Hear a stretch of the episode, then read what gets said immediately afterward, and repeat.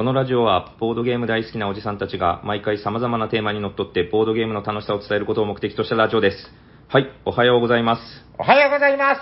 喋っているのはマジモリと、サニバタイラです。おしゃべりさんにはボードゲーム大作戦会ダッハ始まっていきますが、ーはい、よろしくおお願ま。いしますすごい、まじもりさん、この原稿を読むと早いんだね、読み方が。す。うん早口にはなっていきますね。うんな。なんかやっぱりほら、普段の喋るテンポっていうのと、あるじゃないですか、はいやっぱりその人の喋りのテンポみたいな。はいすごいなんか、もうこんなスピードで喋るまじもりさんを見たことがないから。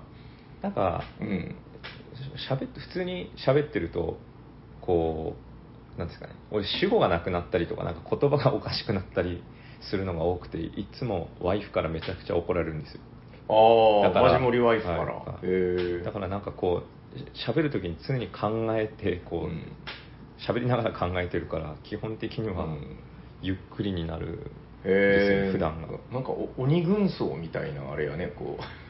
なんかもう 主語をつけろ 主語をみたそんいなな感じで、なんか主、語が大きすぎるだろうがとかそういうやつでしょ。たなんか A の話題 A 君の話をしてたらうん。気づいたら俺は B 君の話をしてて。ああでもそこの A 君とか B 君のことを何も言わないからはなんか話題がいきなり飛んでうちの ワイフ的には、はい。あれさっきはい。A 君の話してたけどなんかちょっと違うぞみたいな風になるらしいんですあなるほど。でそれで「今誰の話してんの?」って言ったら「え B 君」って言って「いやはい。さっきまで A 君の話してなんで急に B 君の話に変わるんだ」みたいななんか。そういうのでたびたび怒られると。たびたび怒られるんです。あよああのーちょっとこういう話するのもなんか女子中学生みたいで嫌なんですけど まじもりさん血液型は？B 型です。やろ？う、はい。いややっぱ そうだと思った。怖い怖い。あのうちの奥さんが B 型なんですよ、はい。もう全く一緒。あ。だから、その、さっきまで、なんか台所の重曹の話をしてたのに、はいは急になんか、その、今度でも来ないからなーとか言うよね。はいん？重曹が来ないのとか思ったら、いや、なんかあの、こが学校の、子供の学校の保護者会にこの人が来ないとか。いや、もうなんか気づいたら確かにテーマが変わってる。あそうですそうですこれでも本当 B 型あるあるらしいですよ。だからもううん自分の頭の中ではこう話がこう完結してるけど、うん。言葉だけはなんかうん。そのポンって出てくるから、あそれで 話がなんか全然飛んで疲れるって言われましそう、だから、え、奥様は B 型じゃない？た奥さんも A 型ですでしょ？僕 A 型なんよ、一応。いや、だから、そのなんか、これはもう本当にその 女子中学生的な話題で申し訳ないけど、言うてもやっぱ血液型ってある？ですかねあるよ。B 型の人は、いや、そんなとか言うんだけど、はあるって。やっぱだから、あの、人間のタイプ見ていったときに、いや、もう別に、こんな占い師みたいな話はい別にどうでもいいんだけど、ああ、でも、え、どう？でも B 型っぽいって言われる？なんか、あんまり、どうですか？でもめちゃくちゃ言われますね。うん。部屋が汚いのとかもそんな俺うん。執着ししないっていうか綺麗うんじゃなくても別に大丈夫だろうみたいな感じで。うん。まあ、それは、まあ、綺麗な B 型の人もいるからね。まあいるいるけどなんかこう うん。まあ、よく言われるのがもう本当に自分勝手で動く。自分の都合で全部動くまあ基本的にはでも、そういうニュアンスで言われますよね、言われます。大体ね。へえ、なんか、まあ、だから、主語をちゃんとつけないといけないっていうのを常日頃考えてるから、そう喋っててこれ大丈夫かっていうのを思いながら喋ってると、うん。なんかこうゆっくりになる。で 何も考えないで喋ったらもう本当になんかうん。いろんなところに飛ぶから、うん、おしゃべりさん、ボードゲームさん、おしゃべりみたいな。なるってなんかおー大変みたいですへえ、いや、ちょっと面白いですね。はいなんか、あわかりました。なんか早く、じゃあ原稿を読ませる分には、早口で読むのも、まあ、全然いけるぜ、はい俺はと大丈夫です。わかりました。じゃあまあ、そろそろメインテーマ行って大丈夫なのかな？はい大丈夫ですちなみに今日ちょっと珍しいんですけど、えーこの後のね、えーいわゆる波動、おしゃさにの波動みたいな、金ビルの波動で気づく人もいるんですけど、えー金ビルに、今日はあの、斉藤さん歯医者さんに行ってます。はいはい。えー、斉藤さんは歯医者さんに行ってて、まあじゃあ今日の金ビルはゆっくりするかっつってたら、マジモリさんから、はしかもなんか珍しくあれでしょ、ワイフから行けって言わそうですれたみたいな。ねサニーバード行ってきたらって言われ珍しく言われたんで、いや、これは怪しいですよ。うん、ちょっとさっき話してたけど、多分もう帰ったら家はない。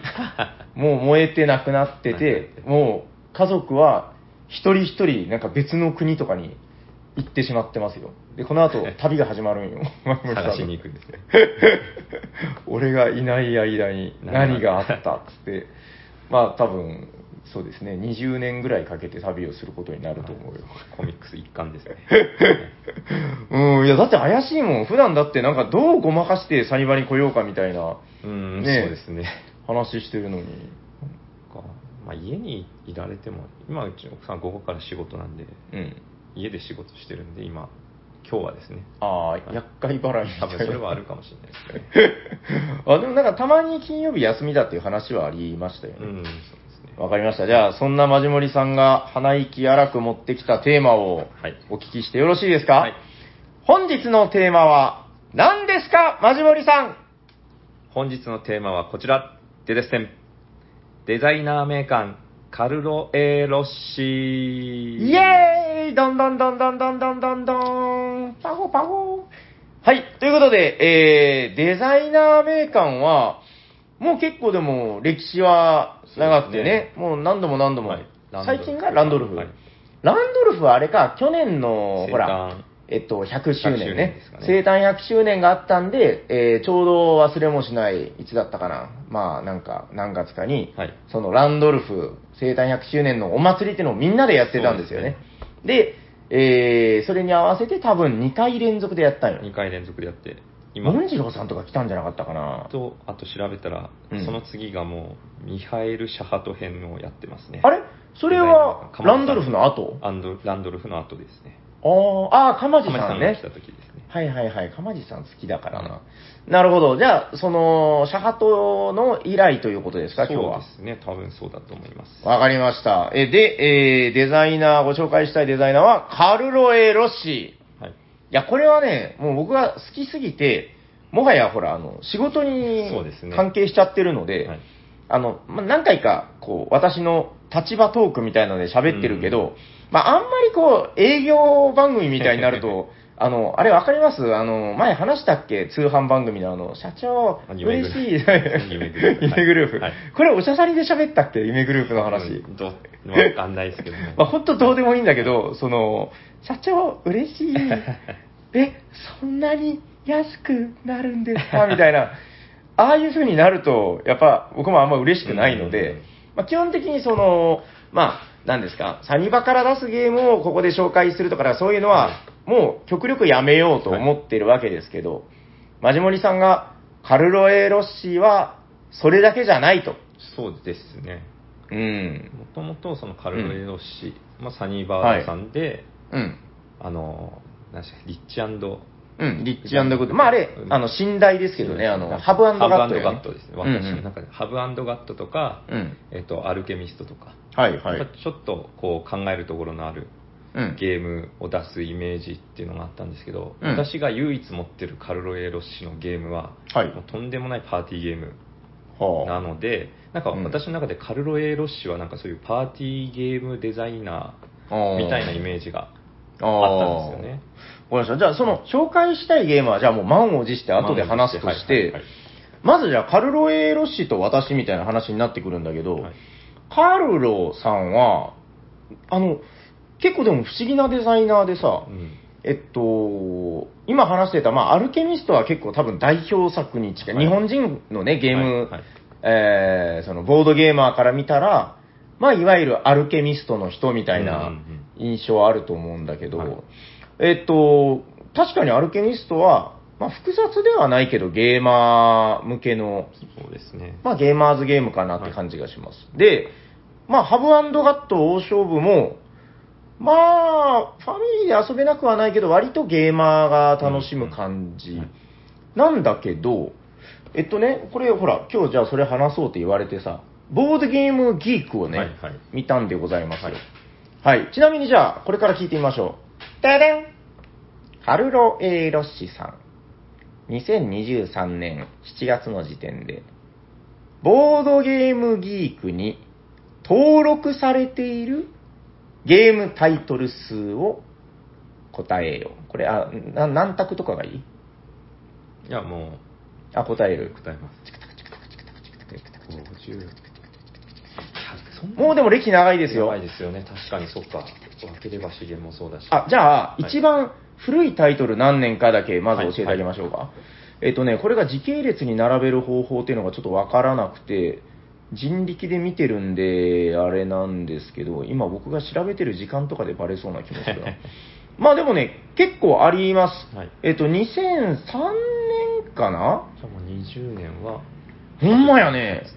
え、2023年だから今年、はい。っ20周年の年なんじゃねえの？てことですかね。おーまあ、なんせ、あの、私が観測した限りでは、2003年はい。からという感じみたいですよ。は20年。ええ。で、1年に3作とかって出るのかな、はい。何タイトル？まあ、大体もう前後5、5ぐらいはじゃあ当たりでいいですよ。60まではいかないけど、40じゃ少なすぎる気がするんで、なるほど。ということは、間を取って、間を取って、53。正解だんだんだんだんだんだんだんだーんいや、恐ろしい。え ?53 っつった53って言いました。うわ。53ですやばい、めっちゃ怖い。めっちゃ怖い。怖い。もう帰ったら絶対奥さんはいないよ。いないですねう。ーん。ええー、怖っ。なんでなんでなんで？え、1の位まで当たるって おかしいやろ。い50、まあそうですね。怖い。や、怖いよはい。これはちょっとおかしい。まあまあいいや、えーと、うん、ちょっと、本当無駄なところで、えー動揺しちゃいましたけど、あ、ちなみに、ボードゲームギークとかに頼らなくても、こっちに公式ホームページ、あ、あ、ちょっと待て待て。カルロさん、2003年のやつが再フルっつったじゃん。はい。えっと、ちなみにタイトルは、どれやったかな？あったあった、えっと、2003年、クリック。ご存知ですか？知らないです。えっと、ギークレーティングはい。5.4。ああ。え。ー、あ、同人時代かもね、これなはる。ほど。2人専用の15分で遊べるゲームですよ。ウェブパブリッシュ。パブリッシャー。あ、でも DV ゲームズってうん見たことあるね。めあの一応パブリッシャーから出たのかな、ね後日。はい。このクリックっていうのが私の観測した中で一番古いロッシーさんなんだけど、はいあの、公式ホームページがございます。はいはいカルロさんやっぱ言うてもすごいですから、うんえー、コギトストゥディオ。コギトっていうのはなんか、確かイタリア語の、あの、おもちゃっていう意味だったと思います。多分ね。はい。ボードゲームデザイン and Development。オフ。ありませんあクリックない2006年。2006年からになってる。一番古い作品は、あの、本人のホームページには、グレイブ・ロバーズ。墓泥棒かなねうん。あ、でも、すごいね。もう2作目がアルケミストなんだね。えでもさ、アルケミストってやっぱりそのうん、すごい初期衝動を感じるよね。ーうん、そうですね。なんていうか、その、ギラギラしてる、やっぱゲームデザインあがあ。ー、なんかわかる気がしますね。だから、デザイン的に言うと、そのプログレッシブロックとかではなくて、もうパンクですよ、これは。うんもう、旧体制前としたボードゲームの、もうこの時代で言ったら上の人たちがいるわけですよ。うんクラマーとかねう。んああいう人たちに向かって、変なんだいそんな得点ルール、知らねえよ、俺はそんなのは。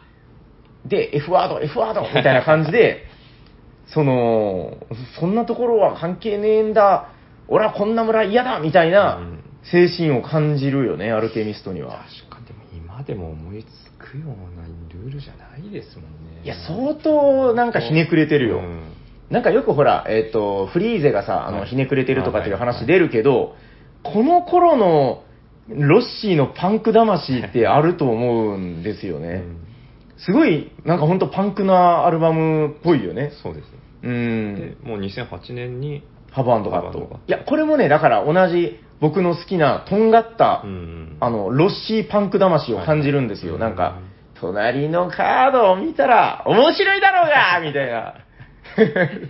そしたら、うわーってもう で、お上品な音楽ではないですよ。やっぱだから、この辺の。だってもう脱落ですよ。ゲームから脱落。まあまあ、それは時代のあれもあるけどね。いやー、そうなんだ。そう言われてみれば確かに、初期衝動をめちゃくちゃ感じますうね。んで、ギズボーン。あ、でね、その、ごめんなさい。話が、うんあの、切れちゃったんだけど、う何が言いたかったかっていうと、そんなに、あの、その後のロッシーの話なんだけど、重いゲームをほぼ出してねえぜっていう話。最初だけ？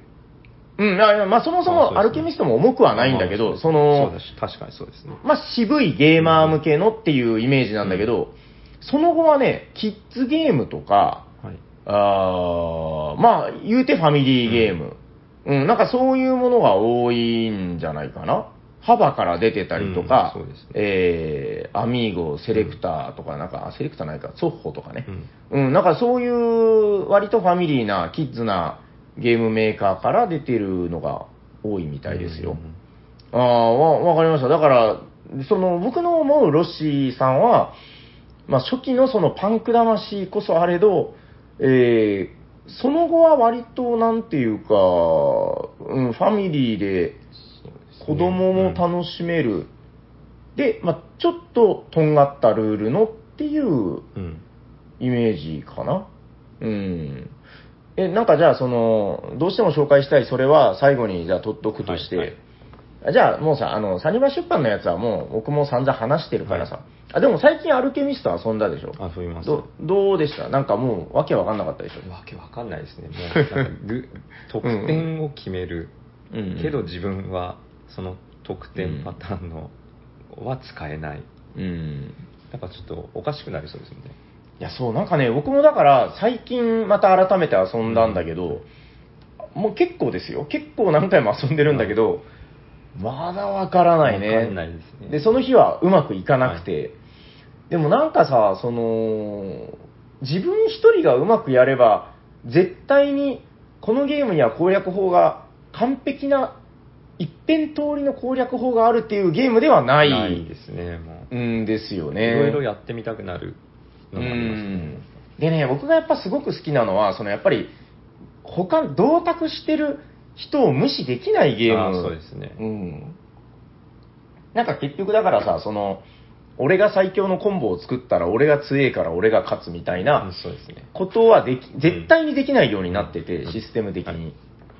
だからどうしてもやっぱ他の人の顔色を伺ったり、他の人が何をしたいのかを必死に考えたりとかっていう、すごく立体的なゲームだなと思いましたよ。そうですね。うん。もう本当だから、1回目で、あの、こう言ったらなんですけど、面白いって思える人いるのかなっていうぐらいの、その、確かにそうですね。これね、ちょっともう、ロッシーの話から少し外れちゃうんだけど、あの、どうやってだったかな最近どこかのブログで拝見したんだけど、あの、近年のボードゲームっていうのは、1回目の初プレイの時に面白さのピークを持ってきがち。っていうなんかね、あの、これは悪口ではないんだけど、はいもう、ウベローゼンベルグとかはそういうのがめっちゃ上手だと。うんうん。なんか、っていう論旨だったと思うんだけど、うんそのブログの内容がね。だから近年のローゼンベルグは、やっぱもう1回目からちゃんと面白さ体験が感じられてっていうデザインをしていると。うーん。まあでも、そりゃそうですよねっていう話で、そうですね。こんだけゲームタイトルが増えてきてさ、で、いろんなものから選ばんといかんってなった時に、そんな、あの、5回6回遊んだらじわじわ面白くなりますみたいなゲームが選ばれるかって難しいわけだよ。もう時間がないですからね。うそんな。ん。多分だからそれこそアルケミストとかっていうのは、当時、そのディープな人たちしかいない時代、うん2007年ね。で、幸運にもそういう人たちがギュッギュッギュッとうん。目をつけるだけのディープな人たちがいた中で、なるほどこれはって言われたから名前が残ってたっていう話で、これが今新作で出たらもうなんか、つま先で蹴飛ばされて終わっちゃうんじゃないかっていう説もあるよね。確かに1回目で分かる感じはしないですよね。理解、これはもう全部理解できたっていうのは。そう、ならない気持ちいいってなる人多分なかなかいない。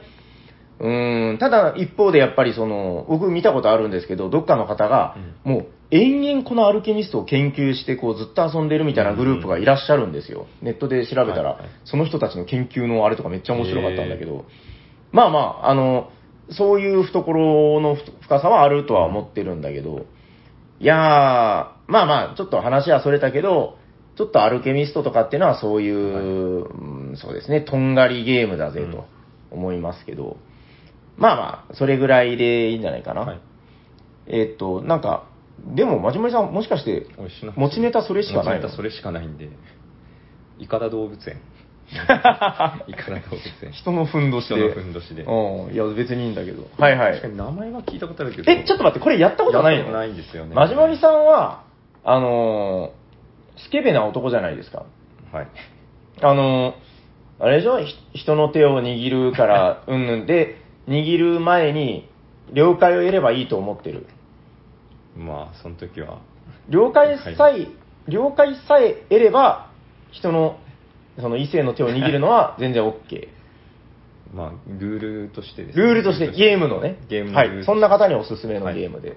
あの、これは、まあまあ、あの、絶対そうなるわけではないんだけど、あの、まず、すごい変わってるのが、変形チーム戦であると。え、遊んだことないんでしょ？ないんですよね。いやこれめちゃくちゃマジモリさん向きよ。ですかえー変形チーム戦、おすすめは4人で遊ぶことがいいですね。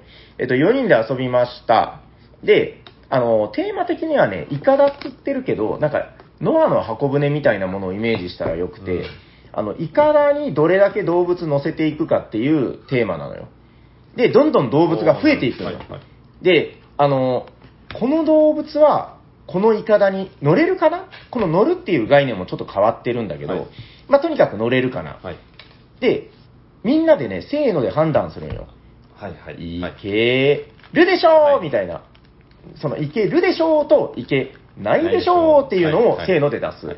これ本当にあの、いけないでしょうは、あの、地獄に落ちろのポーズをしてるあ可愛いネズミのはいはいタイルがあるんだけど、はいまあ、このタイルをどせーので出すと。うんで、全員がいけるっしょって言ったら、は動物が1個増えるんよ。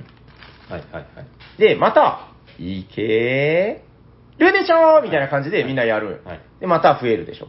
で、どこかで最低1人が、いけないでしょって言ったら、はそこでチーム戦になるんですよ。ああ、なるほど。例えばここで、マジモリさんと、その隣に座っている肌がすべすべした女の子。はいはいこの2人が、いけるでしょう。はいで、まあ、こっち側に座ってる別の人が、いけないでしょうにしたら、ここで、いけるでしょチーム対、いけないでしょチームになるんよ。はい即席チーム。はい。で、えー砂時計がね、多分1分ぐらいなんだけど、じゃあ、いけるでしょチーム、準備はいいかなつって、木駒があるんだけど、その木駒を、ほらほら、もうちょっとよ近寄って近寄ってみたいな。で、その2人で、はい。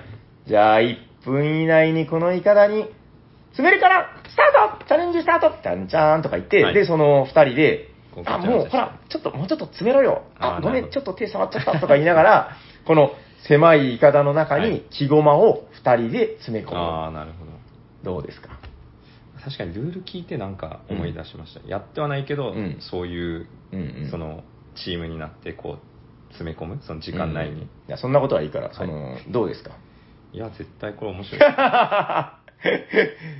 手がすべすべした女の子と、手がガサガサしたおじさんと、3人でチームになることもある。あるんですねそしたらもしくはおじさんだけのチームになることもあそれはあり得るね。あの、一人のこともあるよ。ああ、なるほど。3人からこう、我れ、我れって言われながら、なるほど3対1になることもあるし、はいはいはい2対2になることもあるんだけど、まあなんせだからその、そこで、その、息づりの結束感みたいなのが生まれるわけよ。うん。で、えー、まあ、その手のすべすべした女の子と一緒に、やったー完成イエーイハイタッチみたいなことも、まあ、なくはないわけですよ。はいはいはい。これでも珍しくない？このなんていうのかな？変形チームま戦。あ確かにそうですね。こうまあ、この、できるかできないかのもう戦いってことですよね。そうなんだけどいけるかいけないかで、その、まあ、意思表示、せーのでやるみたいな話は割と聞くけど、はいはいそこがその、そこで変形チーム分けをしてしまうっていうのは僕はあんまり聞いたことがない。ねいや、これね、これも僕の好きな初期ロッシーなんですよ。ああ、なるほど。2009年ですよ。2009ハブガットの次の年。だから、なんかちょっとやっぱそのあたりにシステムのとんがり具合というか、あれ？聞いたことねえぞっていうルールのとんがりを感じるよね。今手に入るんですか？ズーワブ？ズガフ。あー、あー、イカダ動物園ね。はいイカダ動物園は絶版ですが、まあ、中古とかで手に入らなくはない、なるほど。このスケベが。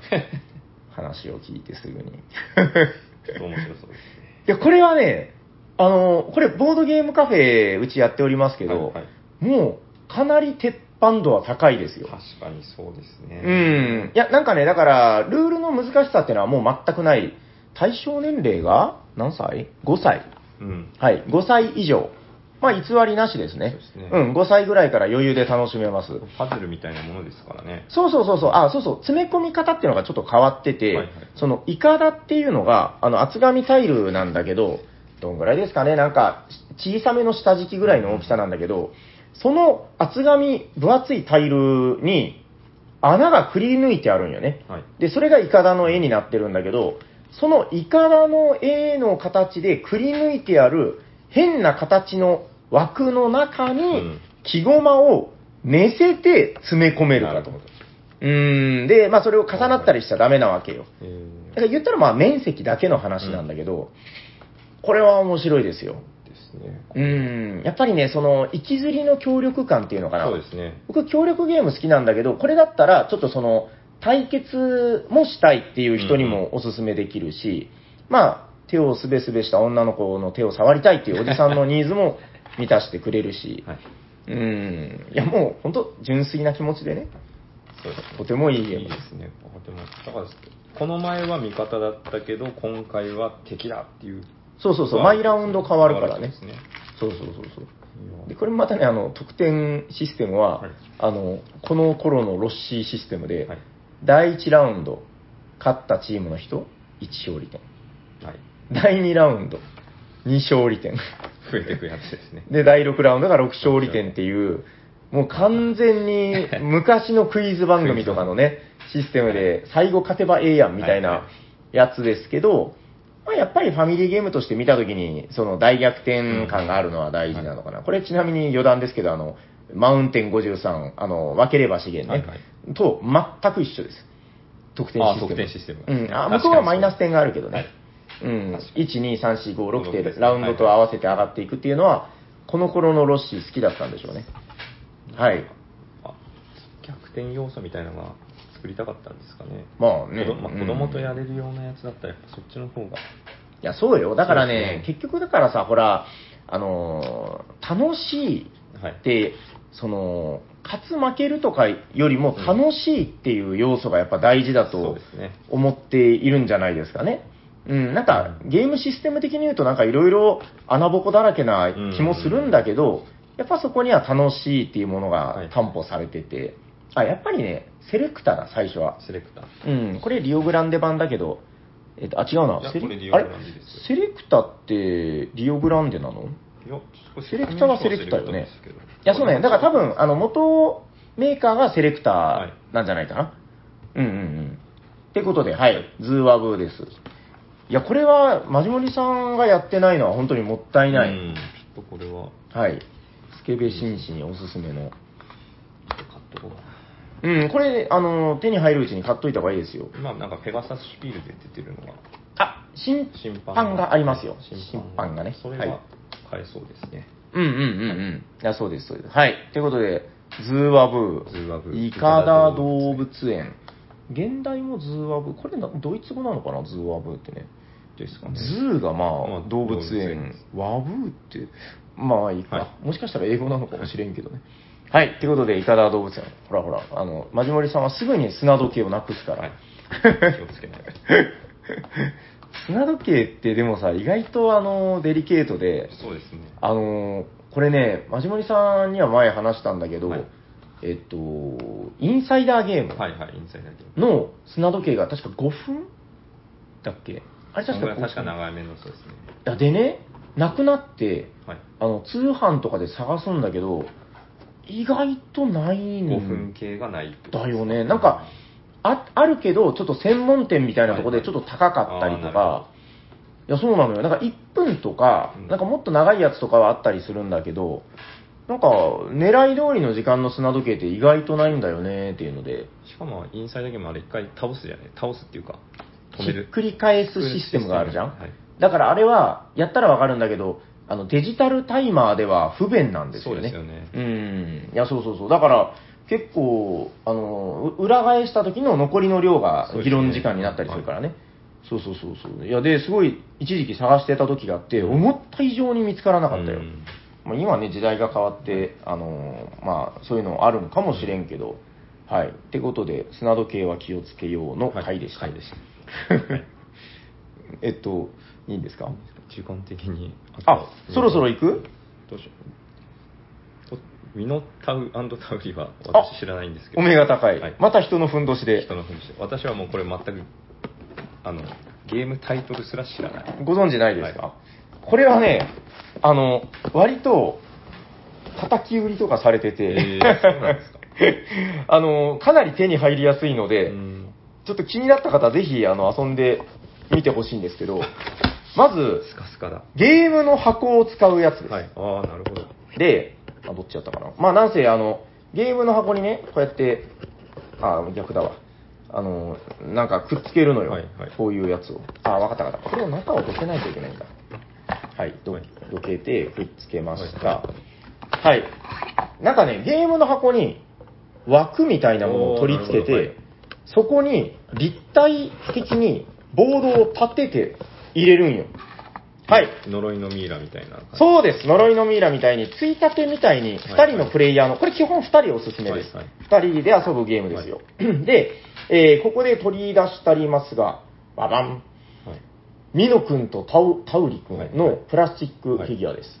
磁石ってことですね。はい、磁石で、ではいてててててんてんてててて、えっと、このボード上が迷路になってるよね。はいはいで、これを、ミノ君、タウリ君を、このね、あの、足が磁石になってて、はいはい二人が、その、両面に、まあ、迷路が書かれてるんだけど、はいそね。その迷路を、えー、まあ、歩いてはい、宝物を探していこうというゲームです。はいはい。はい。このゲームね、でもね、すごいですよ。はい。じゃあ、まずは、目的のものはこれです。はい。なんかよくわからないゴミ捨て機みたいなもの。どこにありますか？ああ、これは。はい。ないですね。ないですね。はい。えっと、実は、こっちにございます。ああ、なるほど。これは、だから、裏表になってて、はいえー、どちらかに書かれてるのよ。は、はいはいいじゃあ、ゴミ捨てのやつ取りに行きましょう。はいいけますか？いけます。ちょっと待ってください。いけなかったとしましょう。あ、いけなかった。いけますか？いけないです。いけないですよね。えっと、どう見ても繋がってないや繋がろってないです。こうしたらどうですか？まだいけないです。えっと、こうしたら近づくことはできない？近づきもできない。え、マジで？あの、今僕が、あの、平さんサイドで動かしてるんだけど、二、はい人は向かい合ってるんだよね、はいボードを間に置いて。え、これで近づくことできない？いできないですね。遠いな。や、一発で行くのは無理なんよ。はい。近づけない？そっちに。あ、こっち近づけます。ちょっと近づいてごらん。あ、ここでこうか。おおおはいはいはいはい。ちょっとストップ。はい今、二人同時に触ると、これ磁石落ちちゃうのよ。はいはいはいじゃあ、僕動かすよ、はい今ほら、壁を通過したりしてない、あはいはい、してます、してます。そっちから見ると壁を通過してるんだけど、はいこっちでは合法的に動いてるんよ。ああ、なるほど。わかる？はい。はい、これでどうですか？近づけませんか？これで、これで。おー、いいね、いいね、いいね、いいね。ははいいはい、あー、いや、ごめん、戻って。はい、この辺。戻って、あー、ストップ、ストップ、ストップ。はい。これでどそういけます、いけます、いけます。ゴール。イエーイクリアみたいな感じで協力ゲームです。はい。すごいな。これは難易度 A かな？その簡単レベルのああ、はい。じ、まあ、迷路なんだけど、はいはいこれが難易度4段階あって、うんうんまあ一応チーム戦とかもできるんだけど、はい基本的には2人プレイで向かい合って座って、協力して時間内に何枚個の目標物を取れるでしょうみたいな。なるほど。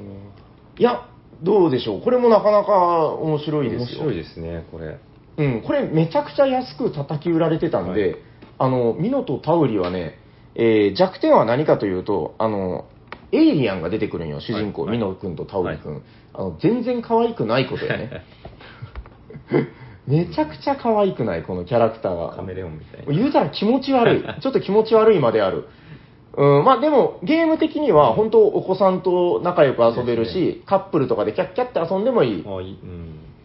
まあ、あと弱点は箱がでかいことですけど、まあ、箱を使って遊ぶゲームしょだからねうがないですね、これは。はい。ってことで、えー、二人で遊ぶのにおすすめの、はいしかもさ、ほら、二人で遊ぶ面白い協力ゲームって意外と迷ったりするじゃん。確かにそうですね。うん、で、こういうそのちょっとフィジカルなものというか、ね、えーこういう体験付きのものっていうのは、やっぱりいつやっても面白いですから、アクティビティみたいな感じでね。ですねはい。ということで、ミノとタウリです。これもじゃあ、お買い上げでよろしいですか？駿河屋さんで調べていただいて。これ本当ね、でもあの、子供がちっちゃい頃とかやったらもう、無邪気に遊んでくれて、うん。いや、うちもやってましたよ、これ、うん子供と。はい。大変面白いのでおすすめでございます。大丈夫？はい。はい。まあ、駿河屋巡りは後でした。そろそろ、やっとマジモリさんのターンですよ。はい。はい。ということで、えっ、と、時間もね、残りあと少しになってきましたので、メインディッシュということで、ちなみに僕逆にはい、これは知らないんですよ。ゲームタイトルは何ですか？はい。ゲームタイトルはシュナップスです。はーい。もう全然テンション上がらない。何ですか、それ？シュナップスっていうのは、まあ、シュナップスってなんか、あれですよね、飲み物のなんか、あ、確かに。確かにですよねなんかあるよね、ありますシュナップスって。なんだっけ？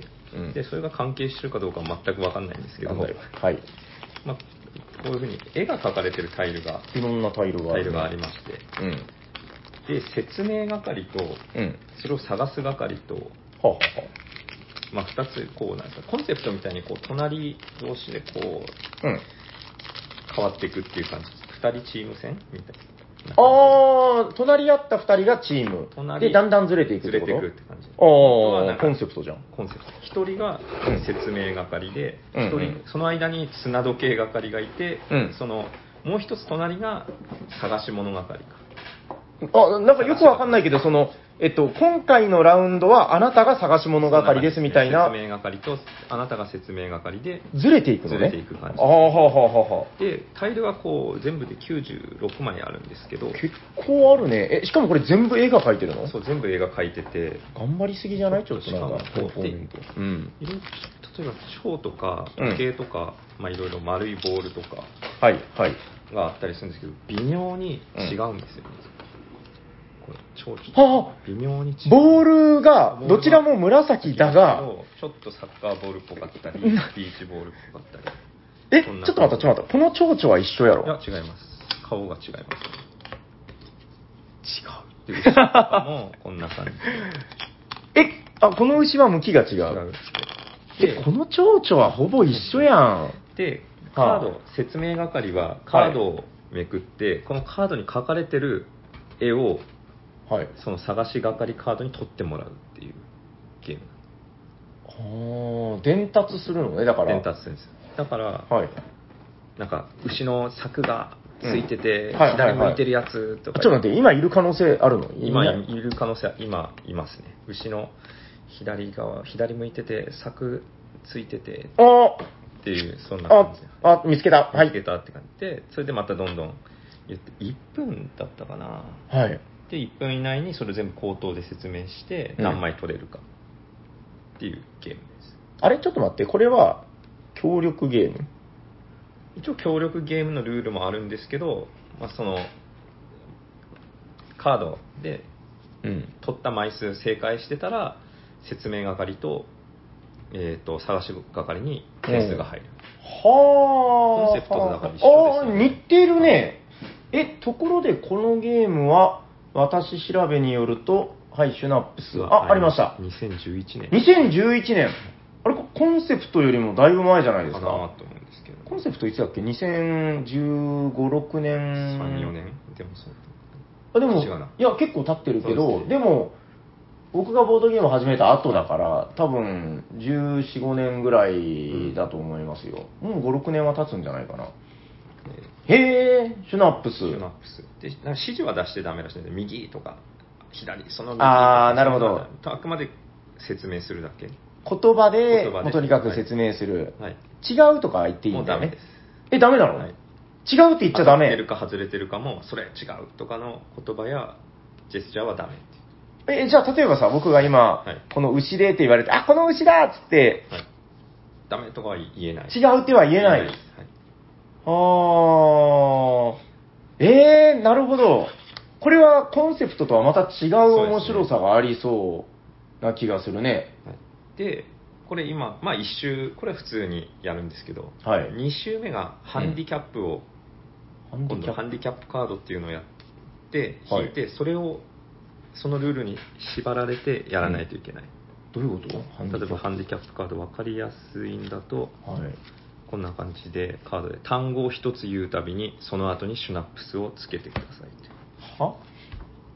だから牛シュナップスの作シュナップスが 左シュナップスを向いてとか言ってはあ。え、どうせマジモリさん、これが面白かったんでしょ？まあそうです。このハンディキャップカード。でゲームの箱を頭に乗せて箱が落ちている間は説明できません。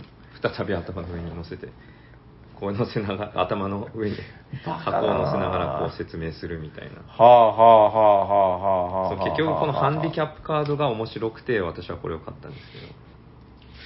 なるほど。だからはいシステムだけ見たら、まあ割とこう、んなんですか、コミュニケーションゲームというか、そうですねコミュニケーションゲームで、まあ結構よくある感じの面白そうなゲームなんだけど、そこにまたこのクレイジーなお題カードが入ると、クレイジーだと。クレイジーですねうん説明を歌にしてくださいとか。説明を歌にしてください。ちょだからっとやってみて。あれですけど。牛の作でいいよ牛の作で牛の作のとかそんな感じ左向いてるのよって。それアナと実の女王や。なるほど。はい。ああ、これ確かになんかお酒飲みながらでも延々やってられる感じのゲーム。えー、ちょっともう一個ぐらいなんか面白いお題やってほしい。ちょっと牛の作で。作でうん。えっ、とあこれか片足でテーブルの周囲を飛び跳ねながら説明してちょっとあの、誰も見えてないけどやってみて。片足でこうやってちゃちゃんと説明しながら、はい。あ牛の左向いてて柵があってえ で もああ、一晩中やってられるな、はいこれ。なるほど。ああ。私の中では、はいはいカルロ・エロシはこれこういうゲームのデザイナーってイメージがあったんで違うよ。違いますあーへえ、なんていうか、なるほどね。あのーあれなんだっけ、ブラフパーティー、はいブラックパーティー。あのーお題を渡されて、みんなが機械な動きをするっていうはいはい。ゲームですけど、とか、あのーほら、えっ、と、狂気山脈。狂気山脈とかそうクトゥルフの狂気にとらわれた人が、なんかテーブルの下を見ながら喋らないといけないとか、はいはいまあ、そういうものなんだけど、はい。結構早い段階でこんなものを出してたんだね。そうですね。へーしかもやることは言語伝達系カルタというか、早取り系のカルタなわけでしょ、い、や、こんなんめちゃくちゃ遊びやすいし面白いじゃん。うん。へー。確かに。もうちょっと持ってきてもよかったですね、回りそうでしたね。面白そうだよ。はい。これでもなんか、うんむしろちょっと早すぎた感もあって、どうなんだろうね。今の時代にこういうものが求められているのかどうかよく知らないけど、確かにちょっとそうですね。逆に。どうなんだろうね。あんまりさ、うんはい。どうですか？最近、まあ、狂気山脈がその時ちょっと話題になったけど、はいはいはいはい。あれはでも言うても、ルールとかが結構複雑だから、ね。ゲーマーズパーティーゲームっていう、はいあー最近あったかな？なんかこういうクレイジーお題で困らされながらやる系。確かにないパーティーゲームおじさんがチェックしてないぐらいだから、あんまり出てないような気もないですする。ね。まあ、なんていうか、パーティーゲームにて、て、はい。全部これやったらいいじゃん問題っていうのもあって、はいはいあ結局だからさ、UNO でやるのでも人狼やるのでも、はい。さっきのカード使いながらやったら面白いよ。まあ確かにそう。はい、昨日の夜、あの、占いましたとか言いながら、はい。そのゲームの箱乗っけてるわけでしょ。はい。あ、しまった、落とした、喋れねえ、みたいな。そんな感じで 一時期だから、あの、ワンナイト人狼を、あのあーー、狂気山脈のカードを使って遊んだら面白いみたいな話してやったことがあったけど、これは、なるほどね。これ系のゲームでやるとまたでも簡単に楽しめそうな感じは。カード自体はそんなに多くないんですよねハンディキャップカードあ、しかもこれは何？上級カード？いや、あ、そうですね。1周は普通にある。うんで、2周目からハンディキャップカードを使う。あ、それはじゃあ、その、今回のゲームでは使わないではなくで、て、必ず使う。2周目で使う。はい。あ、これでもいいですね。これもなんかちょっとカルロ節な気がするな。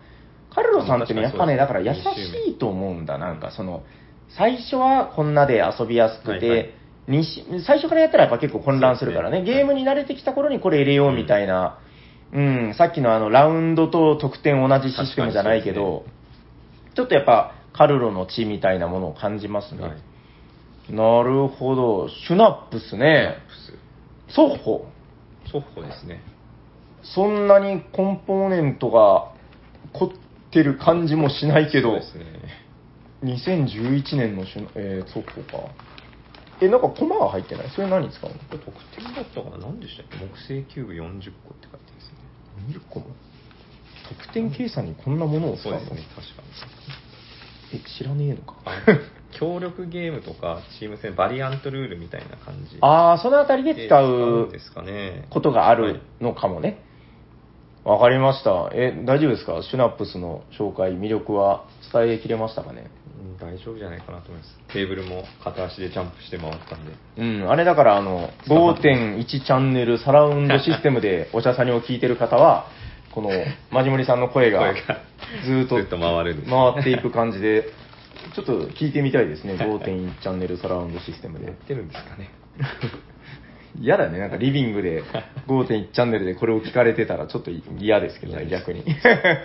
奥さんに嫌な顔されながらみたいな。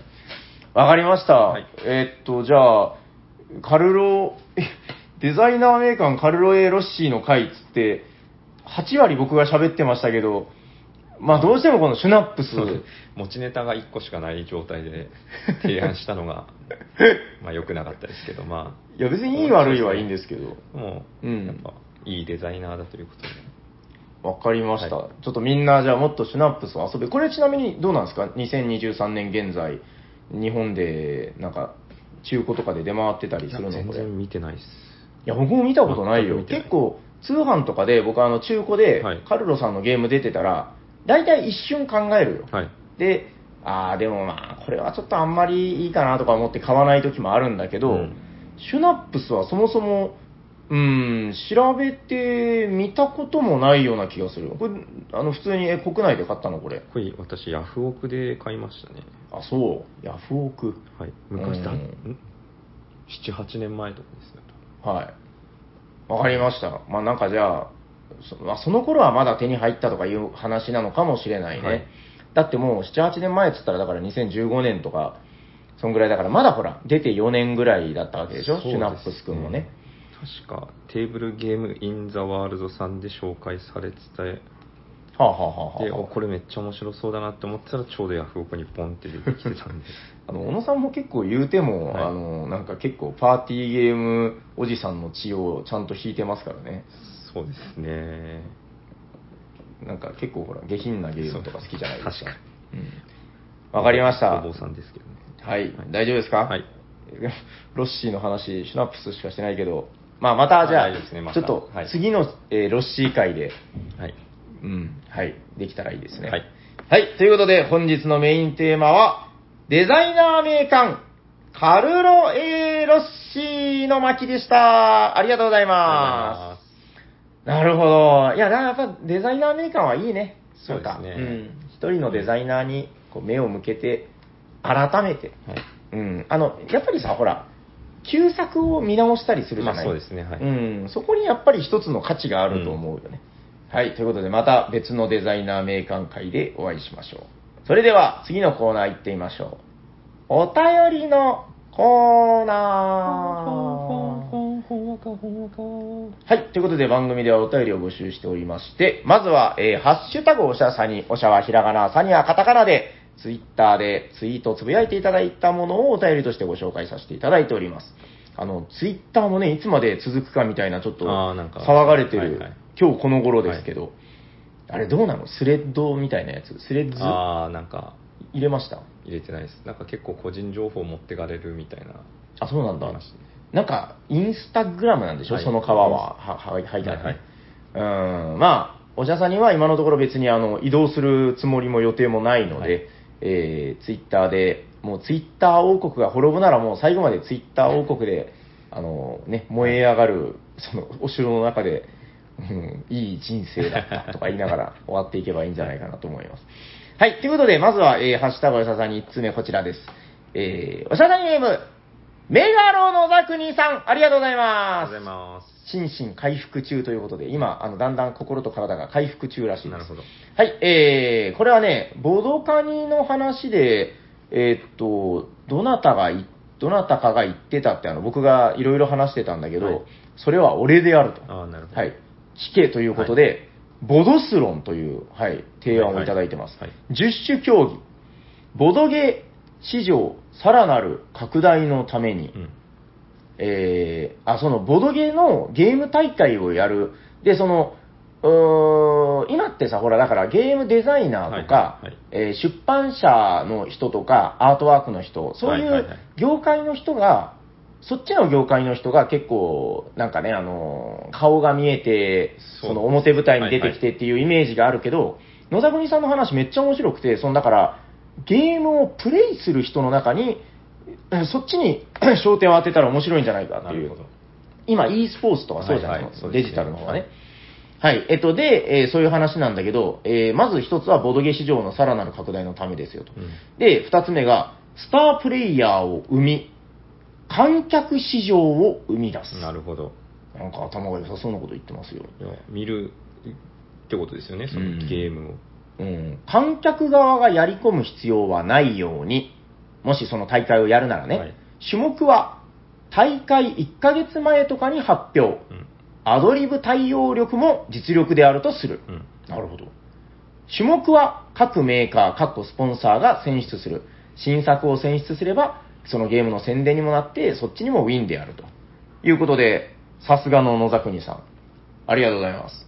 あ、だからさ、でもこれ、これ見て僕すごいいいなと思ったのが、あの、ボードゲームってどこまで行っても、これ悪口ではなくてね、はい競技性は高くないっていうのまあが、そうですね。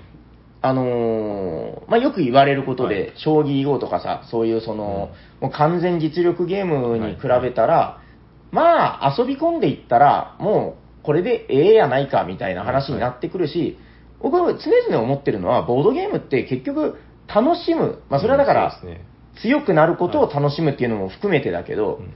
どっちかというとやっぱりそっちに重きを置かれてる、まあ、ホビーだと思うので、まあ、そこの対戦の公平性とかそういうものに関しては、プレイヤーが納得するレベルで十分であるうんうん。っていうことだと思うんだけど、この3つ目のさ、野沢国さんが言ってたあの、観客がやり込む必要ないように、新しいゲームとか種目は1ヶ月前に発表とかっていうのが、すごくボードゲームの大会っぽいなと。ああ、そうですね。で、スタープレイヤーはさ、その、毎度毎度、はい。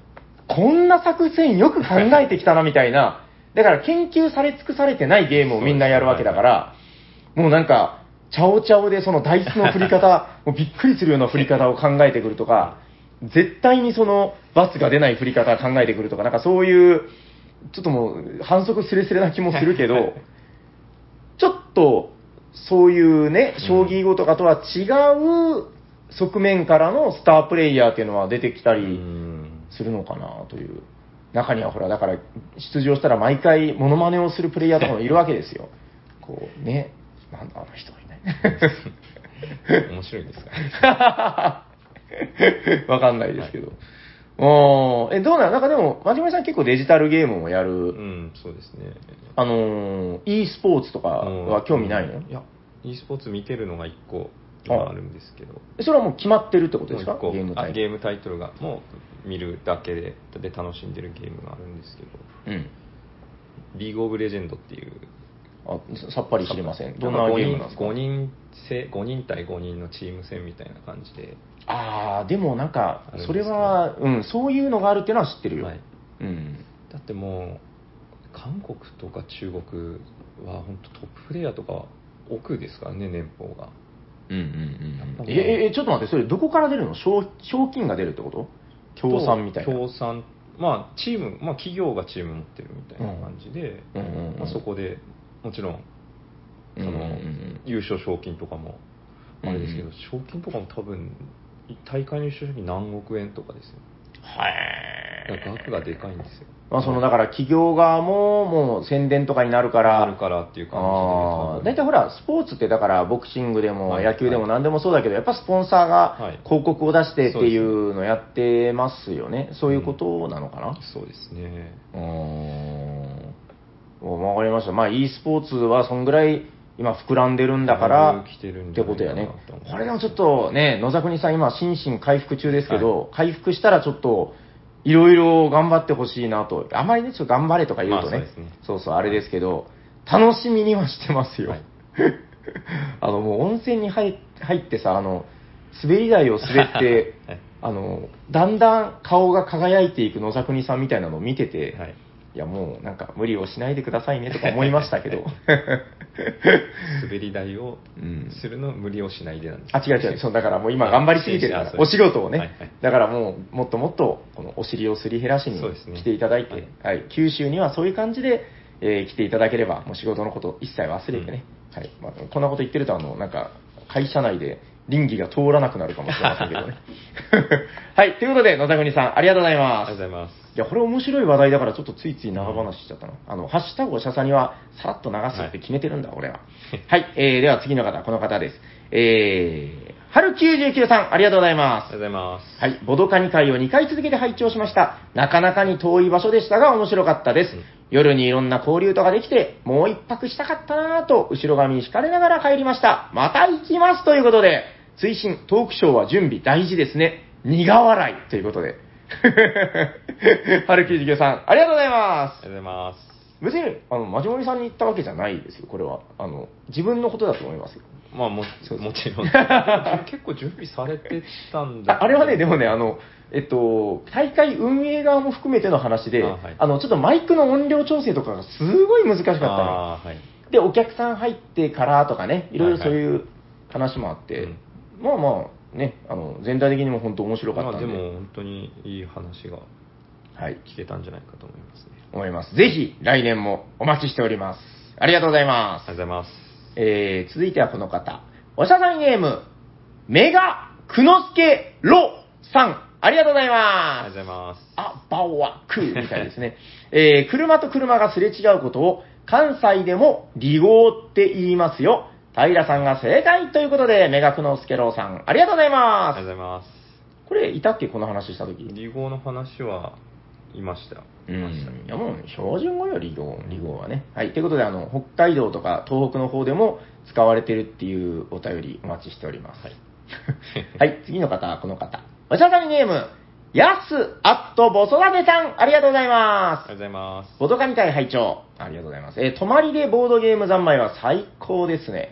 参加された人が羨ましい。誰かボドカニ和歌山やってくれないかな高野山とかちょうどいいんじゃないかなということで、やすさん、ありがとうございまありがとうございます。す。おー各地でね、そうですね、うん全然やっても良さそうな感じですね。うん。なんかね、だから今回のイベントって、あの、まあ、準備が簡単とかそういう話ではないんだけど、あはいまあ、それは大変でしたよ、それなりにはね。うんそうですねですけど、その、なんていうのかな。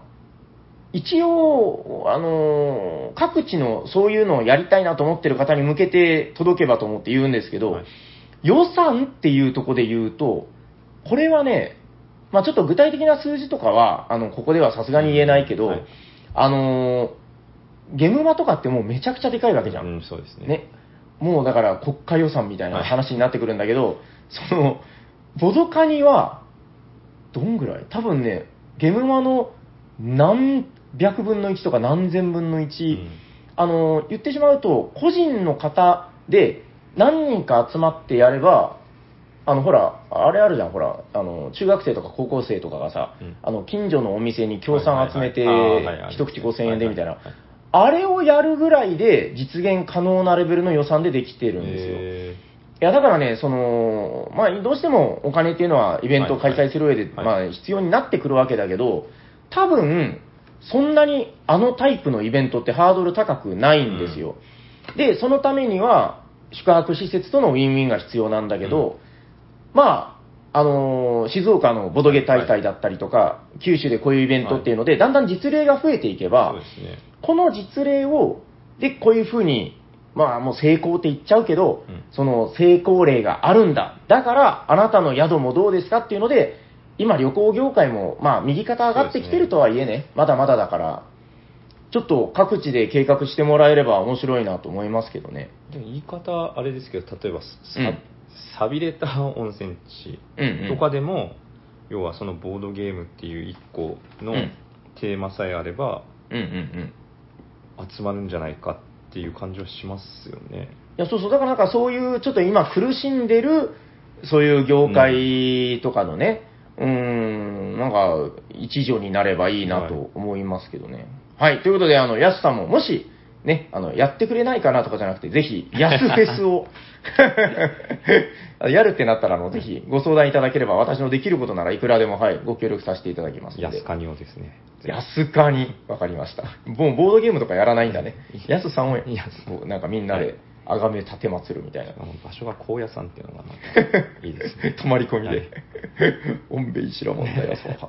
はい、ということで、安さん、ありがとうございます。ありがとうございます。えー、続いてはこの方、えー、メガロ岡野さん、ありがとうございますあ。りがとうございます。えー、ボドカニその後会拝聴ということで、えー九州の著名な方々との、えー交流の様子が話題に上がるにつれ、正直、僕らのような顔見知りでない、えー人間が参加しても入り込みづらかったりするのかな、と思ってしまったのですが、平さんの初見の方々にこそ楽しんでもらいたいという姿勢に、今年一番の感銘を受けたのでしたということで、岡野さん、ありがとうございますあり。がとうございます。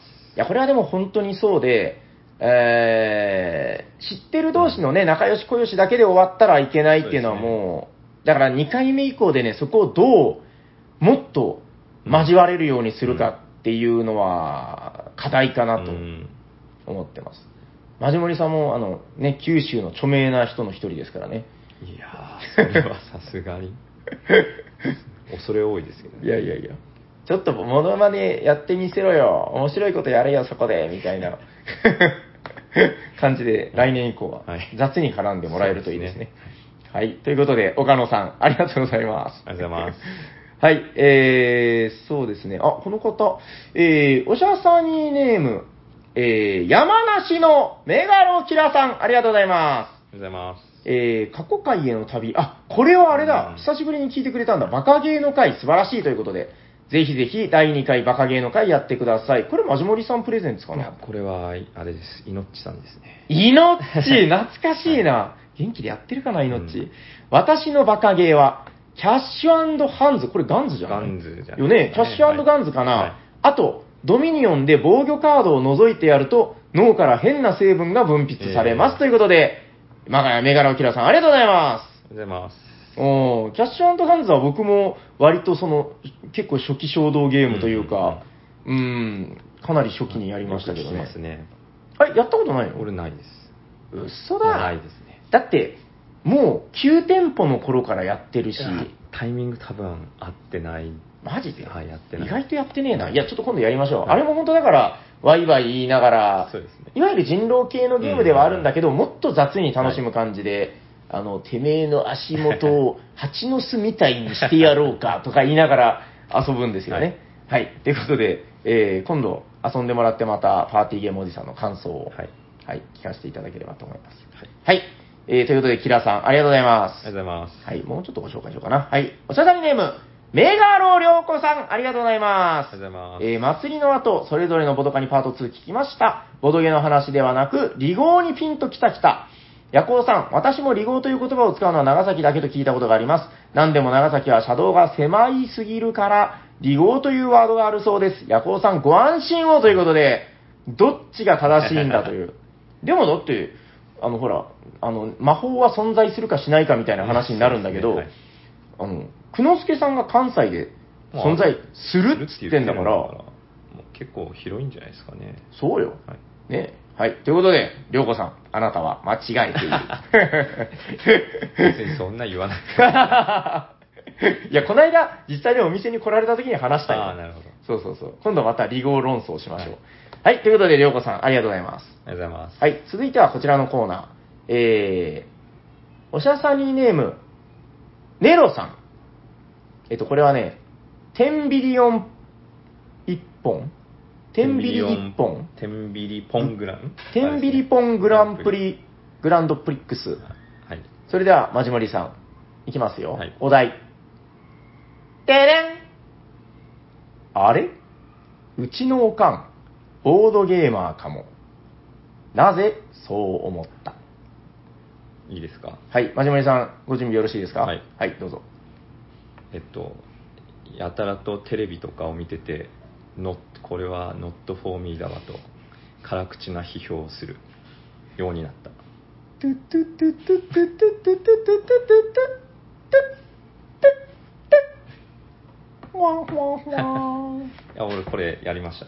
これ今のってツイートしたやつやろツイートしたやつです新作出さないとダメよ新作出すの。新作だったら、トゥトゥトゥトゥトゥでしたよ。いや、もうちょっと時間くださ はい、じゃあこれはまた、あの、でもやっぱすごいよね、プロの芸人さんってこう、うんあの短時間でい。いやさ、、すごいと思います、本当に。面白いやん、本当に。しかも面白いっていうのうが。ーん、やっぱなんかこう、超人だなと思いますけど。は、はいちなみにじゃあ、ネロさんの答えこちらです。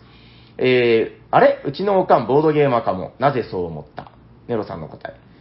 何か発表するとき、いちいち、テデステンと言う。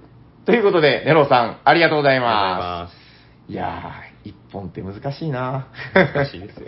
一本ってなり気持ちいいよね。トゥトゥトゥトゥトゥトゥパカーンってやつね。はい、ということで、これ面白い試みですね、でもね。うんそうですね。テンビリポングランプリ。はい。はい。また今後も楽しみにしてるので、そうですね比嘉さんですね。はい。比嘉さんと一回ちゃんと話してみたいんだよな。なんか、あの、し私の知り合いにはすごいひ比嘉さんの知り合いもい,、らっしゃって、はいなんか、一本挟んでお知り合いなんだけど、はい直接ゆっくりお話ししたことっていうのがないよね。なんか面白そうな人やなと思ってるんだけどね。はい。ということで楽しみにしております。はい。えー、もうちょっといけるかな？次のか、あ次はこの方。えー、おしゃべりゲーム、ひようさん、アット2ってなってるのなんだろう？なんかバサリ2みたいな感じかな。なんか今なんかやってる残ってる仕事の数かなんかを 終わった数かなんかそんなあ悲しい理由なの？はい。ひようさん、ありがとうございりますがとうご。ざいますえー第372回、えー一時停止ボタンに手を置きながら早押しクイズに参加しました。楽しかったです。ということで、ひようさん、ありがとうございま。ますやっぱりね、ボードゲームはみんなクイズ好きなんよ。好きですよねめっちゃ、僕もやってる方も面白いもん面白かったですはい。結構な割合で、えーボドゲクイズが聞けるおしゃさにでございます。ははいい。ということで、ひようさん、ありがとうございます。ありがとうございますえーっと、あ、ちなみにこれはいつ、あ、ん？違うな。どこに行ったかな？あ、はいはい、こちらこちら。えー、じゃあ、本日、おしゃさに、ハッシュタグおしゃさにの方で最後の一通です。おしゃさにネーム、ピピタパンメガガロンさん、ありがとうございありますがとうご。ざいますはい、もう見られてますね。はいハッシュタグおしゃさに第373回、協力ゲーム会拝聴ということで、はい冒頭でマジモリさんの精神が崩壊してたのが最高でした。えー父の日に子供がくれた梅酒を飲みながら ゲームポエムを、えー家族を読むって最高にエモいですね。ちなみに、えーピピタパンさんの息子さん3歳なので、今一番遊んでる協力ゲームは、幅の果樹園ゲームです。うんあ、で、続いてるよ、これ。えー続く、えーおしゃさにで推しのマジモリさんに、カルルメン・テククニコに続いて、メガガロンというオンリーワンな称号がもらえて嬉しい。これでも毎回偶然なんだよね。考えてみたら。うんそうですそうそう。つけるときにちょうどいるんだから。えっ、と、ちなみに、あ、出た。最近話題になってる離合ですが、九州と中国四国、関西の一部と青森あたりで使われている言葉、少なくとも静岡では通じないはずですということで、この地図見た？いいや、見てるよな。だってリップしてるもん。はいはいえー、はあ、いや、これは勉強になるな。もう、論争終わったじゃないですか。でも青森の方に聞いたら使ったことはないですねみたいな話をしてました どこからどこまで本当なのか、もう謎が謎を呼んでるよね。はい、ということで、えーファンアートいただいております。これ素晴らしいね。これ本当によくできこれめちゃくちゃいい。はいもう、ちょっと縁起でもないけど、もし、マジモリさんが亡くなった時とかに、これをもう使いましょこれあれですね紙指弾う。でしょう。ですよねはい。大きな星がついたり消えたりしている。あーはってやつですね。あー、めちゃくちゃいい、これ。後ろに息子たちもおるやん、これ。牙 めちゃくちゃ面白い、これ。梅酒持って梅酒持って、家族持って。これめっちゃおもろい。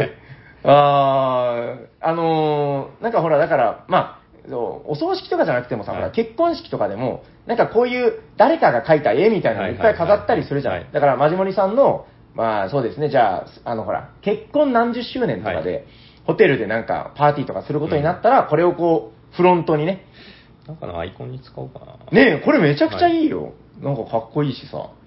マジモリと、まあでも精神は壊れてますけどね。精神壊れてる。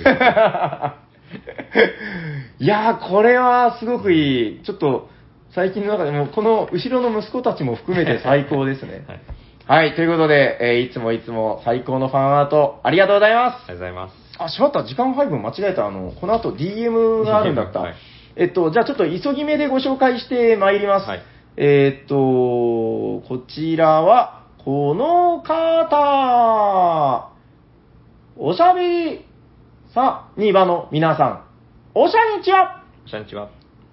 最近、ボードゲームの棚を購入し、棚の側面に金具を使ってスリーブを吊り下げ収納した結果、数の把握が分かりやすく補充もしやすく助かっているメガロメンマです。ということで、メンマさん、ありがとうございあますりがとうござい。ます。ちなみにこれ収録前に、あの、ひとしきり話したんですけど、一回読んだ気が僕すごいするけど、まあ多分気のせいだと思うんで読まさせていただきます。すいません。何を謝っているかというと、ボードゲームを遊んでる時に暴言を言ってしまいました。まず最初に言いたいのは、みんなが気持ちよく遊ぶために相手が不快になる暴言は絶対、あ、ダメ絶対です。しかしそんなつもりはなくても言葉だけ聞けば暴言なこともあると思います。それは、早く殺したいなぁという ひどい言葉を村の人生を遊んでる時に言ってしまいました。村の人生は若プレでコストに時間という概念があり、一定時間を消費するとそのミープルはお墓に入る条件により、えーいいお墓に入ることができて、えー勝利点を獲得できるのですが、そのお墓に入れるのは有限で、ついつい早く殺したいなと言ってしまいました。えーそれと同じように宿に泊まりに来たお客さんを殺してお客えーお金を巻き上げるブラッディーインというゲームでも同じことを言ってた記憶があります。まあ、これは元々がそういうゲームなのですから問題ないかと思いますが、点々点。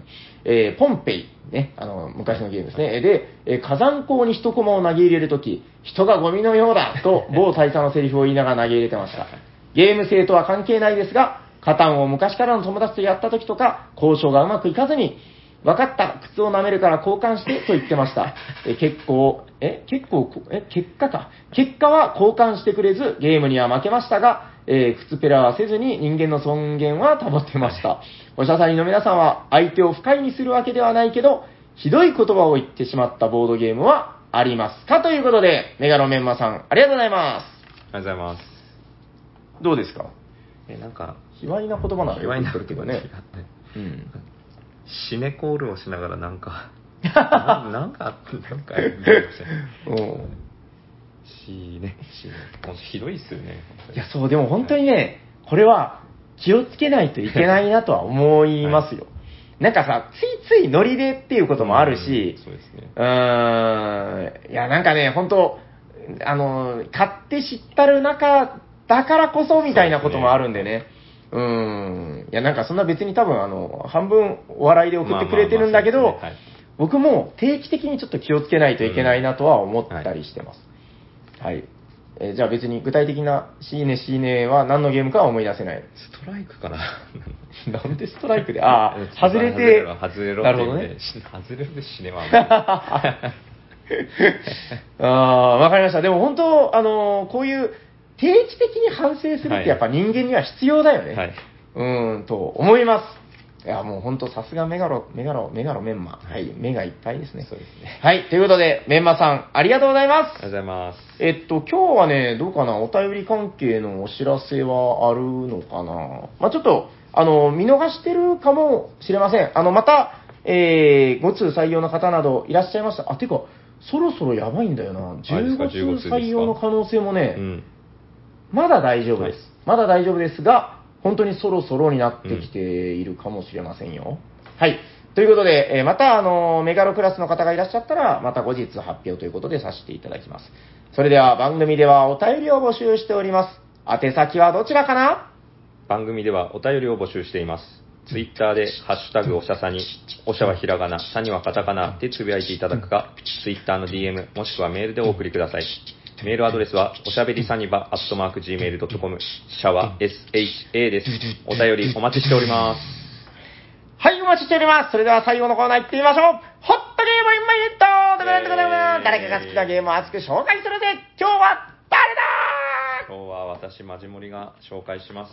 はい、ということで、まじまりさん、お願いします。はいあれ？どこに行っちゃうのかな？どっか行っちゃう。えケンケンして一周するのかな？いえテーブルを。違うのかな？えっと、はい。今回紹介するのは、ミルフィオリ拡張傑作です。はいやーだからなんだかなんだかなもう傑作ってんだから、えーそりゃ傑作なんだよね。拡張の名前がもう傑作なんですよね。うん、面白いんでしょうよ。で、うんうんちょっとこの前、先日、ホラボドのはい方でも、はいはいはい傑作を紹介されてたみたいで、はい。なんかもう拡張がこ、拡張込みでミルフィオリは完成するみたいな話。ああ、でもなんかよく聞くけど、んそれを言われたら拡張を買わざるを得なくなってしまうやつやん。そうですね。で、何が入ってくるかっていうと、評議会っていうタイルが入ってくるんですよね。ちょっとすいません。ちょっと待って、僕今この時点で気になってるんだけど、はいなんかこれ絵繋がったりしないの？間違えましたなんかこうですね。こっちで繋がある。それでもでも絵繋がらないんやね。繋がらないですね。え、何これなんか。ここ、あの、船を動かすやつが、あまたさらに伸びます。うん。あ、今のはボードの置き方が逆だったのはそうだけど、あ、わかりました、どうぞ。で、船うん。をが伸びて、今度、前は、あのー最後まで行ったらもうそこからなかったんですけど、うん。今回また伸びたことで、今度、船で一番最後まで行ったら、あの、また20点もらえるようになってあー、っていうのと。なんかさ、あれなの、船って前は弱かったとかそういうことなの？船があんまり、まあそうですね、前、まあ、弱、まあ、うん。何もすることがない時には船を動かすみたいな感じだったんですよ、カード的に。あーはあはあ。それが強化された。強化されたのと、あと、うんなんていうんですかね、評議会でタイルが増えてって、評議評議会、カへー。ードが増えたんですよね。6色 ?6 種類？6種類で。うん。で、なんか、カはあ。ードが増えて、まあ、各こう地域に色がついてたんですか？うん。貿易だったら青、なんですかね、紫のカードとか、市場だったらちょっとオレンジっぽいカード。うん。大体元が何種類だっけ、ねまあ5種類か6種類ぐらいのカードがあったんだよね。あったんですけど、追加されたまあ追加かまあ、それを使って、ここを、マスを増やせるんですよ。ほここの、まあ、評議会をどんどん進めていくことができる。こっちに使う、こっちのあの、タイルを送って使ううんじゃなくて、評議会を置くのに使う。あ、これは何？塔になってるの？上がっていく上と？いうこっていく感じで、で、最後に、あ評議会の一番、一番この端っこまで行ったらまた20点もらえるって感じで。ーこれはなんかモジュラーというか、その、並び方が変わるんですか、毎回。あこれ毎回ランダムで同じ色を、まあ、連続して並べないようにするっていうぐらいな感じで、大体、あとはそれ以外はランダム。なるほど、ゲーム性変わっちゃうやつだ、毎回ね。で、あとなんだろうな、スタピー今回スタピーカードも、あの、前はぐるぐる回ってたじゃないですか。うん終わっラン終わったら次の人ってうんうんじゃなくて、スタートプレイヤーがカードっていうこの総督みたいなカード、これを使ったらスタートプレイヤーがその人になる。要あはスタートプレイヤーもももう取り合いになる。アクションで取るアクションで取るへー、なるほど。で、あとは、あの、骨董品みたいな、こう、あんこっちか、追加になった分で、うん。こう3種類あると思うんですけど、こう、こんな感じの、こんな感じでガラス製品、ガラス製品が書かれてるカード。ガラス製品。はあ、はあはこれなんか各個人でこう、3×3 で集めてもいい、集めれるようにもなっあ、パズルみたいた。なパズルみたいな感じで。はあ、でなるほどね。どうだったかな。で、同じ、まあ今、勝カード1枚に対しての勝利点はあるんですけど、うん。同じ色で揃えたら10ポイント。あービンゴみたいな感じで。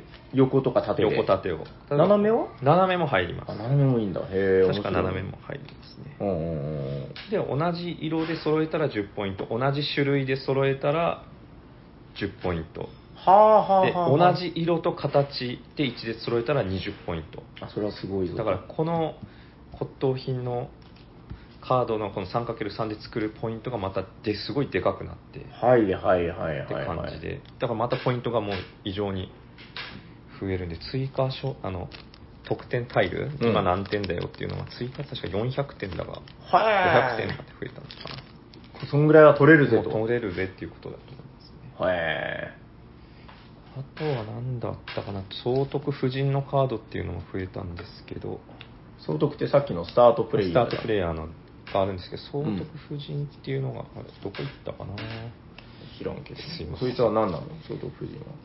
総督夫人カードはなんかいろいろあったんですよね。あったいろいろ効果があったんですけど、あれカードがないなあ、それはなんかその1枚だけではなくて、いろんな効果があるってこと？効果があるっていうんですけあどあ、え、この人じゃないの？そう、そのカードを今あ探して、あいやもうあ、これだった。別にいいけどすいません。はいこっちでした。これだったら勝利点。あ割となんかいい女ですよ勝利点7点。この総督の奥さんとは思えない、なんか、ちょっと若い女を、あ、いや、そうでもない。ちょちょっとよく見せて。こんな感じで。いや、ちょっとこれは、金と権力に物を言わせたんじゃないでしょうかね。だってこのおっさんはまあ若く見積もってもまあうん4、50代、まあ50代じゃないですか。はい。この女はまあ結構若いですよ。そうですね。20代ぐらいの妻をめとってしまったタイプの話やね。で、この総督夫人カードはもう手元に置いとって、うん好きなタイミングっていうか、あのカードドラフトのうんうんで使うじゃないですか、ドラフトで。はいはいはい。使うタイミングでそのカードを使わないでこの総督夫人カードを使いますみたいな感じでへー使うとこれ勝利点15点めっちゃいろんな効果がある。効果があるんですよなんかダーリンと一緒に撮りましたみたいなダーリンと。一緒に撮りましたはプラススタピーも撮りましたみたいなそういうこと？はいダーリンと一緒はスタピーへーで三このカードだと3点もらえてやらしいわ。評議会の駒を3つ進めれますっていうあーあ、こっちは1段階上がる。こっち一段階した勝利で点って感じへえ、ダーリンと一緒に。で、はい、こういうの、なんかインスタとかに上げるからよくないんですよ。へえ、夫人。夫人がだからこううんいろいろやることがじ増えて、うん。って感じですかね。で、前はタイルがなくなったら、カードがなくなるか、まあ、タイルがなくなるかゲーム終了で、基本的にやっぱタイルがなくなるのが早いと思ってたんですけど、うん。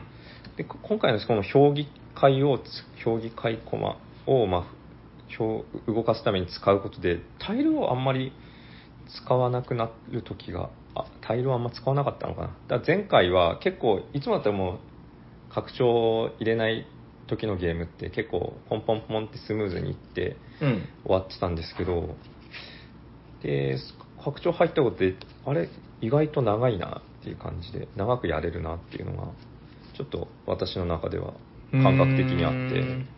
まあじゃあやっぱりゲーマーがやるなら、これはもうおすすめだぜとはい。絶対。またいろいろそうですね考えることが多分増えてくるんじゃないかなと思います、なるほど。うん。まあ、面白かったですね、とりあえずなんかその、総督夫人の話しか残らなかったけど。そうですね、まあ、総督夫人と、うん年下の奥さん。年下の奥さん こいつ、はい 調子に乗りやがって、総督。総督ですねうん。なんで絶対遺産狙いですよね。早く先に、先に亡くなってみたいなことを。そうですね、うん食べ物にちょっと塩分を多く入れたりとかですねだんだん効くタイプの毒とかを入れられてるよ。1日2日ではわからないよねね。だんだんだんだんはい衰弱していって、この症状は僕の知っているやつだどっかで気づくの総督の息子が。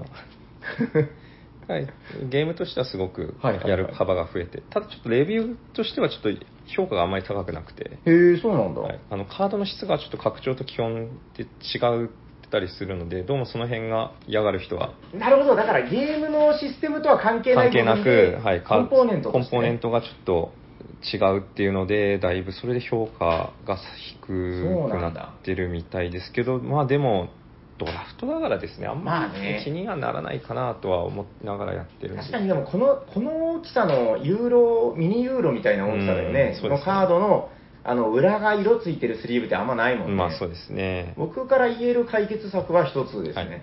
あのもう見分けがつかなくなるぐらいまでボロボロになるまであなるほど。